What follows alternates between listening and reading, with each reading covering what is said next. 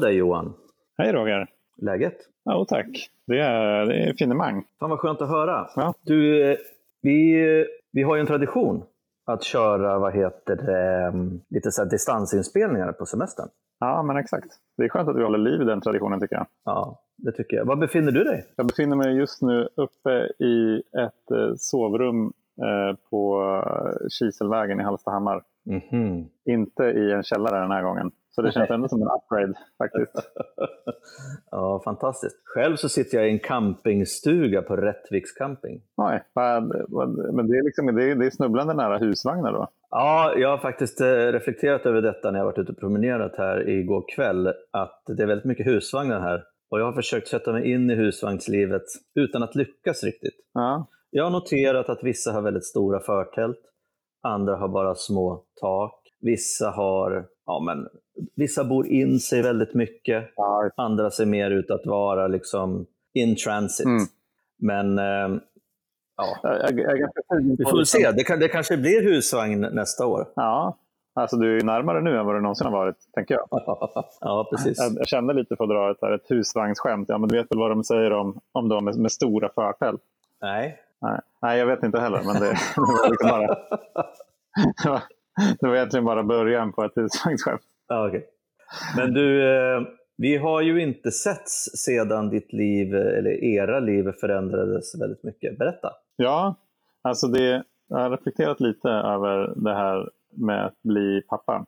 Eh, såklart. Det här var ju då för två och en halv vecka sedan ungefär. Så kom lilla Elma till världen. Och det är verkligen så att det, eh, förutom, förutom mitt nykterhetsdatum 15 november, så är det här liksom ett sånt jäkla tydligt före och efter. Som, hur var livet innan? Hur är livet nu? Eh, nu har jag inte så mycket att kolla tillbaka på. Liksom, eller så här, den här tiden där hon har varit är inte så lång. Men jag kan tänka mig eh, snabbspola framåt eh, några år liksom, så, så kommer det nog vara ett väldigt tydligt före och efter. Du, jag, jag har en fråga. Ja. Om man jämför så här, de första två veckorna efter du blev nykter, hur du kände då och, och hur livet var de här, först, de här första två veckorna. Vad är det för skillnader? Och likheter kanske? Ja, precis. Ja, men det, en, en stor skillnad är att jag inte spenderade liksom de första fyra dagarna i nykterheten på en BB-avdelning, såklart. Nej, det är sant. Och, ehm, men jag, jag skulle säga så här, likheterna är nog eh, rätt mycket rosa moln, vara, vara i en bubbla, liksom vara, vara där nytt, eh, det här livet. Eh, sova lite konstigt Ja, jag förstår. och, eh, och ha, ha mycket att upptäcka. Så det, det, det finns nog faktiskt eh, fler, fler likheter. Sen så kan man ju säga att som, en skillnad är ju såklart att, att bli nykter, det, är ett, det var ju ett beslut där, där och då. Liksom. Och någonting som jag hoppas att jag kan hålla i en dag i taget. Men, men det är ju någonting som, som kan tas ifrån en. Sen. Ja. Det är inte liksom, så är det inte med barn på samma sätt. Men, men, nej, men det är ganska häftigt att vara med om någonting oåterkalleligt, tycker jag. Jag tänker också så här att man kan ju innan man blir nykter också göra research på hur det är att vara nykter och försöka föreställa sig hur ett sånt liv ska vara. Ja, Precis som man kan eh, göra research innan man blir förälder och försöka föreställa sig hur ett sånt liv ska vara. Har du gjort research på hur det är att vara förälder? jag har faktiskt gjort så lite som möjligt på att vara förälder. Förutom att vi har, vi har gått på så här föräldragrupp. Lite mer så här praktiska grejer har vi, har vi båda känt att det var en bra förberedelse. Men sen så har jag faktiskt inte... Jag har försökt att ha så lite förväntningar som möjligt på, på hur det ska bli. Och det har varit väldigt skönt. Jag, jag, tror, att, jag tror att vi båda eh, närde någon, någon slags eh, förväntan i, i hemlighet om att vi skulle spendera de första 12 månaderna gråtandes, trötta och bo i ett hem fullt av spyor, kiss och bajs. eh, och liksom drömma oss bort till hur det var den Ja. tiden när man fick sova. Men så har det inte riktigt blivit. Vi har, det har varit eh, inte alls så. Det varit jätte, jättemysigt. Inte lika mycket sömn som vanligt men, men eh, mycket, mycket mer än vad jag trodde. Så det är väl liksom en, en förväntansnivå. Jag tänker att så var det ju lite också innan nykterheten. Här, hur är det att vara nykter? Nej, men det är ju som en grå filt över hela livet. Och eh, jag får aldrig ha kul igen. Och jag tänker att ja, det var ungefär som när vi pratade med Jesper, att om man går in med en sån förväntan då kan man liksom inte bli besviken. Nej, lite grann så är det ju. Så det finns, det finns, absolut, det finns absolut likheter. Sen så tror jag att jag är nog om möjligt mer förberedd själv på att vara förälder eftersom jag är nykter. Så, men, nej, men det är intressant att jämföra. Men hur är det då jämfört med hur du trodde att det skulle vara? Det är mycket lättare. ja. Och eh, jag hade, det har varit ganska intressant. Jag hade ju, jag hade ju lite orosmoment här innan om eh, känslo, känsloläge och så vidare. Och jag varit ganska noggrann med att, liksom, att följa upp hur är det egentligen med känsloläget. Så jag har, eh, har skrivit en del. Och första veckan var, det, det, och det är fortfarande så, att jag inte riktigt vågar känna allting. För att jag någonstans har jag en rädsla att om jag känner allting så kommer jag gå sönder. Så det, det är lite som att jag håller tillbaka känslomässigt. Okej, okay, så du håller fortfarande på och analyserar och värderar dina känslor? Alltså. Och mät, mäter dem och lägger upp någon typ av kvota per dag för hur mycket du ska få känna? Ja, det, är, en ganska, det är en ganska komplicerad Excel-modell nu. Realtidsmätningar. Nej, men har skrivit en del eh, dagbok kan man säga. Och jag insåg att första veckan då var jag ganska rädd för att, eh, för att inte ha en funktion. Att inte vara behövd. Det var jag ganska, det var jag ganska rädd för. Och tänkte att ah, men jag, kanske inte, jag kanske inte är lika bra förälder som Josefina. Och hon är ändå den som har käket. Och liksom, det, det, är inte så att Elma skulle, hon klarar sig fint utan mig. Liksom, sådär. Och, och lite sådär, jag kände mig lite tafatt när jag skulle hålla henne. Så. Men sen så har det där ehm, utvecklats. Och nu känns det mycket bättre, tryggare och jag, jag har liksom mina trick för att få henne att bli, eh, att bli oledsen när hon är ledsen och eh, sova och sådär. Så att jag har ändå hittat, hittat mitt sätt att vara pappa till Elma. Men jag tror att mycket av det där, eh, mycket av den rädslan tror jag bottnar i att, att ja, den här, liksom, just den här rädslan att inte vara behövd. Det, det kopplar ganska mycket an till medberoende. Ja, och jag, jag, sitter och tänker lite grann på avsnittet vi, ja, förra avsnittet, det här när vi pratade mycket om självkänsla mm, och, och självförtroende. Och det är klart att alltså, kontexten har ju nu blivit helt annorlunda. Du är ju en, en människa liksom i en familj som har blivit större. Mm. Det vill säga du får, en, du får en annan roll. Ja, precis. Och att då, frågan är ju hur, hur mycket, den här frågan vi ställde som jag ställde till dig då, vet du vem du är? Alltså svaret på den idag efter att du blivit pappa måste ju vara ett annat på ett sätt.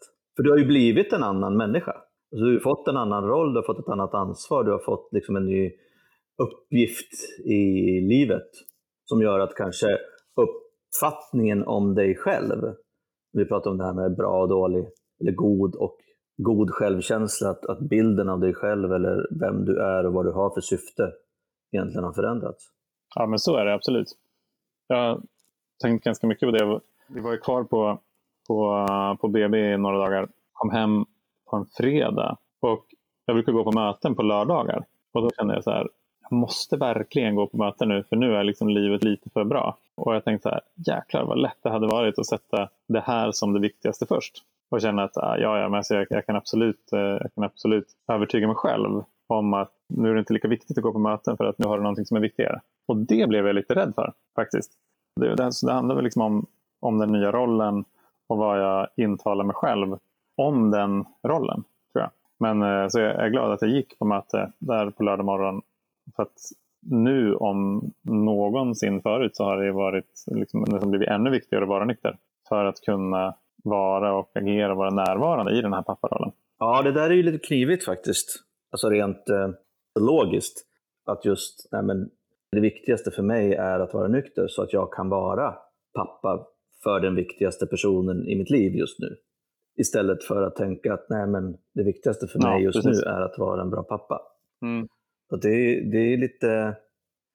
Man kan, fastna, man kan lätt fastna i en loop, liksom att fundera på vad som är viktigast egentligen. Men, men det är som vi har sagt förut, alltså, om du skulle vila på lagrarna eller börja tycka att eh, nu har jag blivit pappa, nu är, nu är det klart. Mm.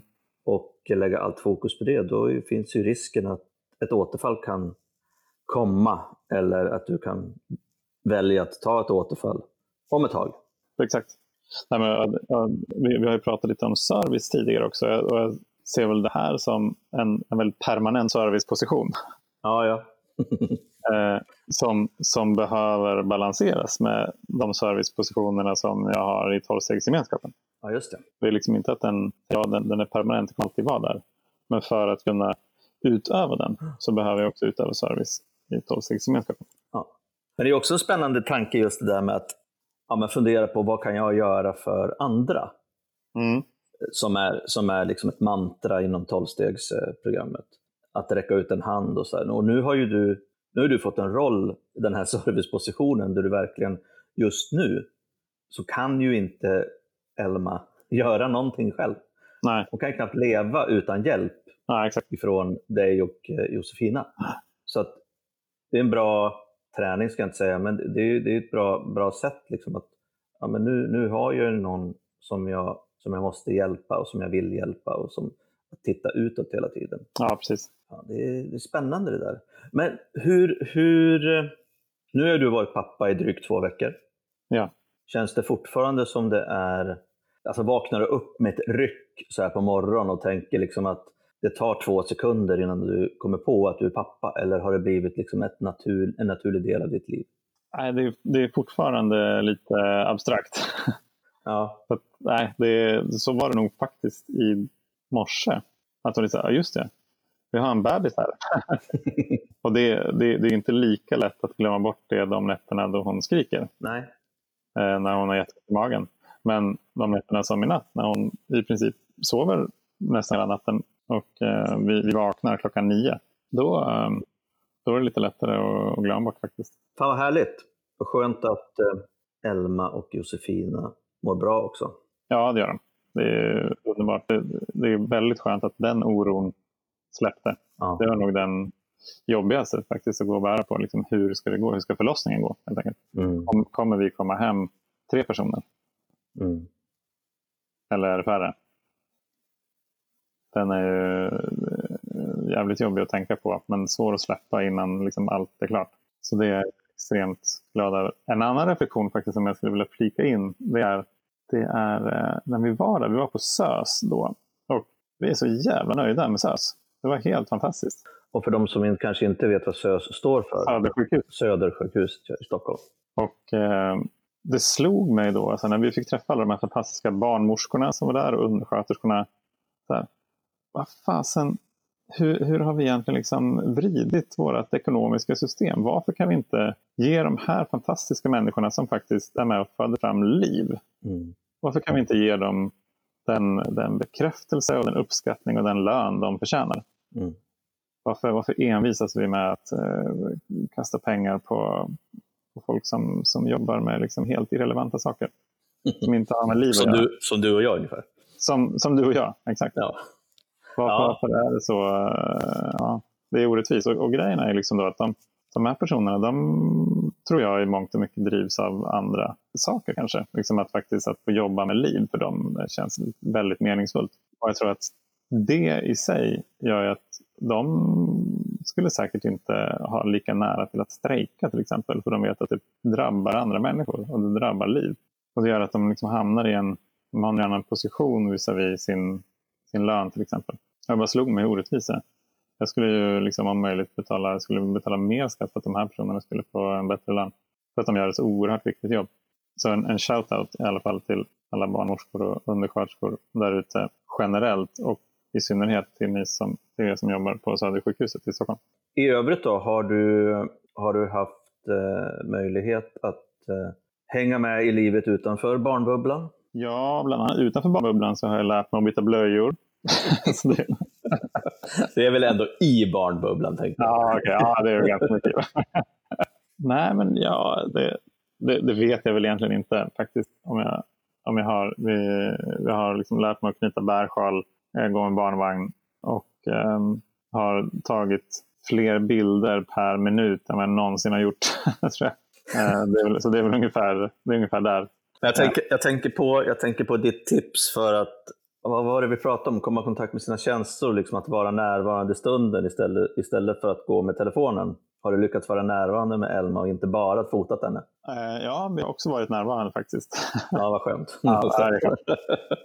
Så jävla glad för, för din och Josefinas och Elmas skull. Mm. Att, att eh, allting har gått bra och att eh, hon har fått komma till livet just nu. Mm. Så här, det känns lite skönt så här mitt i sommaren tänker jag. Ja ja, det har faktiskt varit ganska härligt att, att landa hemma i den här bubblan. När, när livet utanför liksom går in i, jag menar Stockholm går in i något helt turistmode. Det är bara folk i Gamla stan. Och ingen av dem pratar svenska. Så det är liksom så här, livet förändrades ändå lite grann. Vilket det gör så här första veckan i juli varje år.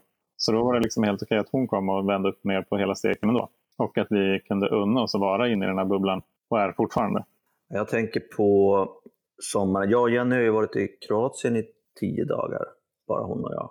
Vart var det ni var någonstans? Ja, vi var på lite olika ställen. Vi var i Brela, i Podgora och i Šibenik som ligger eh, norr om Split. Och då var vi i Krka, nationalparken med vattenfallen där. Det är så skönt, tycker jag, att kunna liksom vara närvarande med Jenny i, i stunder sådär när vi åker bort Mm. Liksom att man märker hur, hur pulsen går ner och hur närvaron liksom ökar på ett jävligt skönt sätt. Och att vi ja, dels får tid till oss själva, vi har läst mycket böcker, pratat, spelat kort, du vet, såna här klassiska, icke, så här mycket icke-skärmtidsgrejer. Det har varit fantastiskt. Är det framförallt skärmtiden som går ner som gör, som gör det? Eller? Ja, det vet jag inte. Det är väl en kombination av, av att försöka liksom vara närvarande aktivt med varandra Mm. och att, eh, och att, så att säga, det externa pockandet eh, minskar Ja, just det. eh, eftersom det är semester. Men det är ju svårt att inte kolla. Ja, men har det kommit någon mail? Mm. Och så tänker man så här, men vilka är de här människorna som sitter och lägger ut grejer på LinkedIn under semestern? kan, de inte bara, kan de inte lugna ner sig så att man slipper liksom få de här notifieringarna? Nej, men så det, det är väl en... eh, Jag skulle vilja säga att de se- senaste tio åren så har det, det har väl tillkommit liksom som, en, som en grej som jag tycker att, att det är viktigt att begränsa eller ta bort under semestern för att få, få ner puls och, eh, och frekvensen i hjärnan. Liksom. Mm.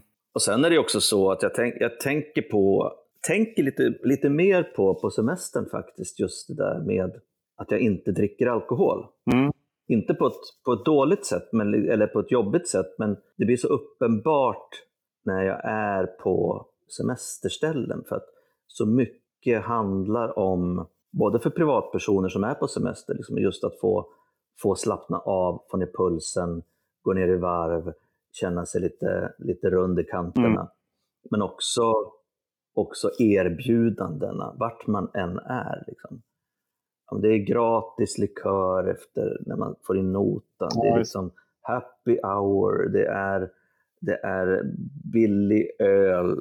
Och så går man i vanliga matvarubutiker så blir man exponerad för det här hela tiden. Och exponeringsfrekvensen och styrkan för alkohol ökar ju väldigt mycket, för mig i alla fall, när, när jag är på semester på sådana ställen. Här i Rättviks stugby, när jag sitter i, eller på campingen här, när jag sitter i stugan så är det ju, är det ju noll exponering. Har du några schyssta erbjudanden där? Eller? Det är ingen likör? Nej, nej, inte riktigt. Det blir så uppenbart på något sätt att jag inte dricker alkohol. Mm. Och för mig, eftersom vi också äter ute mer på semestern än vi kanske gör Ja, när det är vardag. Hur känns det då? Nej, men det känns, eh, vi har pratat om det ganska mycket jag och Jenny. För Jenny, Jenny kan ju ta ett glas vin, Mm. eller möjligen två. Alltså, sen är det bra för henne Mm. någon kväll sådär.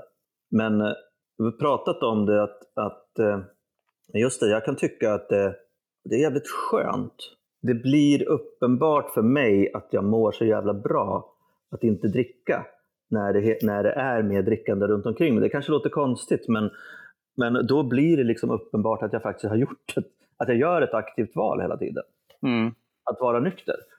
Hemma, hemma så här, under vinterhalvåret och i vardagen, då blir det så här, alltså det är, då är det som det här med husvagnar. Det blir liksom en icke-fråga. Ja. Men när jag är bland husvagnar Mm. och, eh, på hotell och lägenheter och restauranger utomlands, då blir det ju mer uppenbart att det är ett aktivt val. Då känns det faktiskt eh, det känns bra. Jag har också diskuterat, diskuterat några sådana här grejer som tänk den där gången då jag var med grabbarna där eller tänk den där gången när jag, när jag var på semester och liksom tog de här morgonpromenaderna för att köpa bröd inom citattecken och hällde i mig liksom två stycken alkoläsk klockan halv åtta på morgonen. Men du köpte väl ändå bröd? ja, de gångerna jag kommer ihåg det. Ah. Okay. jo, det gjorde jag. Men, men alltså det blir så uppenbart att, att det, det är just det här lagret av desperation och mm. besatthet, mm. att det liksom är borta. Mm. Ja, precis. Jag kan väl tycka nu att det är ju ännu mer semester när det är semester eftersom jag inte behöver dricka. Ja, bra att du sa det, för jag tänkte precis på det i morse när jag satt här ute och drack en kopp kaffe på terrassen utanför vår stuga.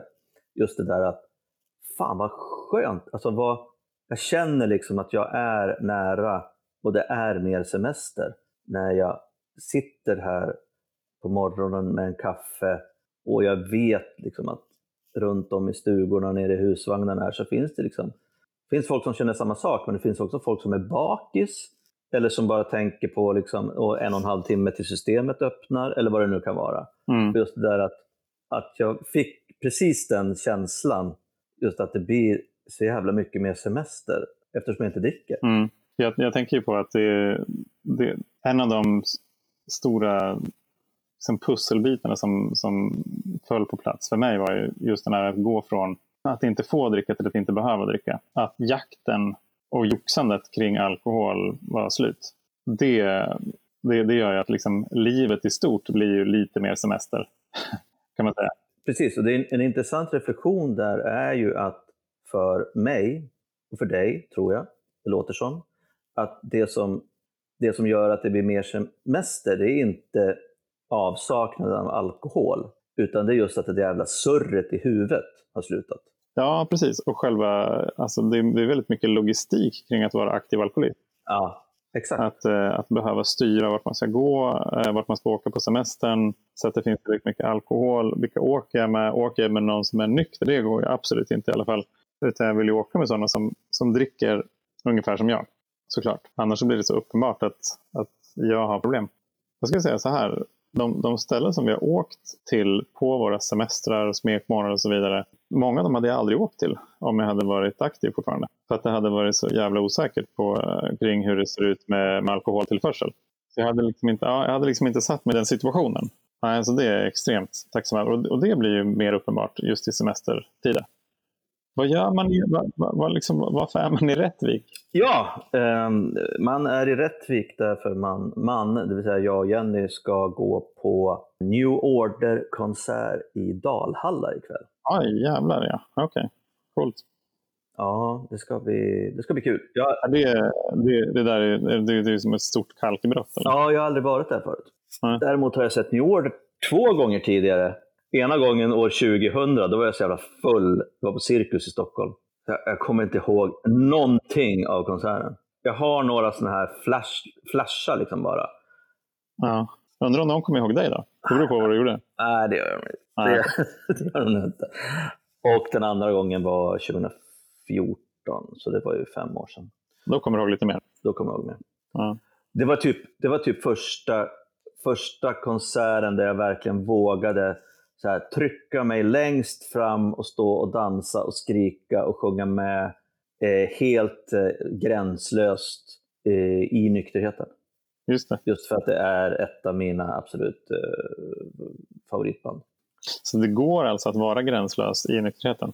Ja, helvete. Fan vad skönt. Och, gre och grejen är att den liksom euforin och eh, alltså adrenalinkicken som, som jag fick då av att vara gränslöst nykter, det är ju någonting som jag aldrig känner när jag är full. Nej. Då är jag ju full. Ja, precis.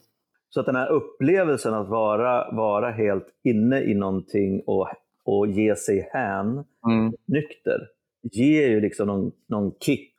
Den kicken drunknar ju bara i fyllan, tycker Så jag. man kan säga så här, om man ändå då ska vara gränslös, då kan man lika gärna vara det nykter. Exakt. Det, det är kul att testa i alla fall. Alltså, den grejen, jag kommer ihåg, jag kände mig helt, eh, så här, efter den konserten, så kände jag mig så här, jag var så här, liksom, jag kunde inte stå still, jag bara skrattade, typ fnittrade hela tiden och tyckte att, att det var så jävla bra och sen så, men efter ett tag där så, så bör- började jag tycka, liksom så här, när, när adrenalinet började liksom lämna kroppen, Ja. då började jag få sådana här känslor, kanske, jag kanske var pinsam, Ja, just det. hur kunde jag göra det där? Men det var ändå ganska skönt efteråt liksom, och tycka att fan vad häftigt att, jag kunde vara sådär. Det det är ganska intressant med de där hormonerna som vi har i kroppen, som, vi- som vi kan få tillgång till. För att kroppen producerar de där ju. Och, och vi behöver inte ha droger eller alkohol för att få tillgång till dem. Det, det är liksom en, en genväg kan man säga. Jag har reflekterat lite över eh, det faktum att Elma blir väldigt oxytocinhög efter att hon har ammats. Hon, eh, hon blir som ett litet fyllo helt enkelt. Hon, eh, så här, ögonen snurrar upp i skallen. Hon, liksom, hon börjar le lite okontrollerat, skrattar ibland. Sen däckar hon. Så det är liksom på något vis här, slu, slutstadiet av en riktigt bra fylla kan man säga. Jag har, jag har videobevis på det. Nej, men, och, och allt det där är ju, har vi ju naturligt i våra kroppar. Det är rätt häftigt. Så natural, natural high. Ja, absolut. Ja. Oxytocin är ju the shit. Du, jag tänkte, jag ska faktiskt gå iväg nu och klättra i någon sån här liten, eh, vad kallas det för, höghöjdsbana men, eh, Oj, som finns här. Det ska bli jävligt spännande. men du är inte så gränslös att du inte har någon skyddsutrustning då? Nej, nej, nej. nej. Det ska, det ska vara, finna, vara selar och karbinhakar och hjälm och allt. Så jag tänkte vi skulle runda av här. Ja, Men det har varit skönt att få göra en liten incheckning så här på semestern. ja precis. Prata med pappa Johan, Ja, men vi, prata husvagnar igen. ja, vi kommer inte ifrån de här husvagnarna. Nej, vi gör inte det. Vad heter det, innan vi lägger på, vad, vi, vi släppte ju, eller vi, Hur kan vi-gänget med Navid eh, Modiri och eh, Victoria Johansson med flera släppte ju vårt avsnitt med Hur kan vi i måndags. Ja, Vad, vad tyckte du om det? Ehm, det var säkert jättebra. Jag har, inte, jag, jag har inte vågat varken lyssna eller titta. Jag, jag såg de första, första halvminuten kanske på Youtube och sen, men nej, jag klarar inte av det här.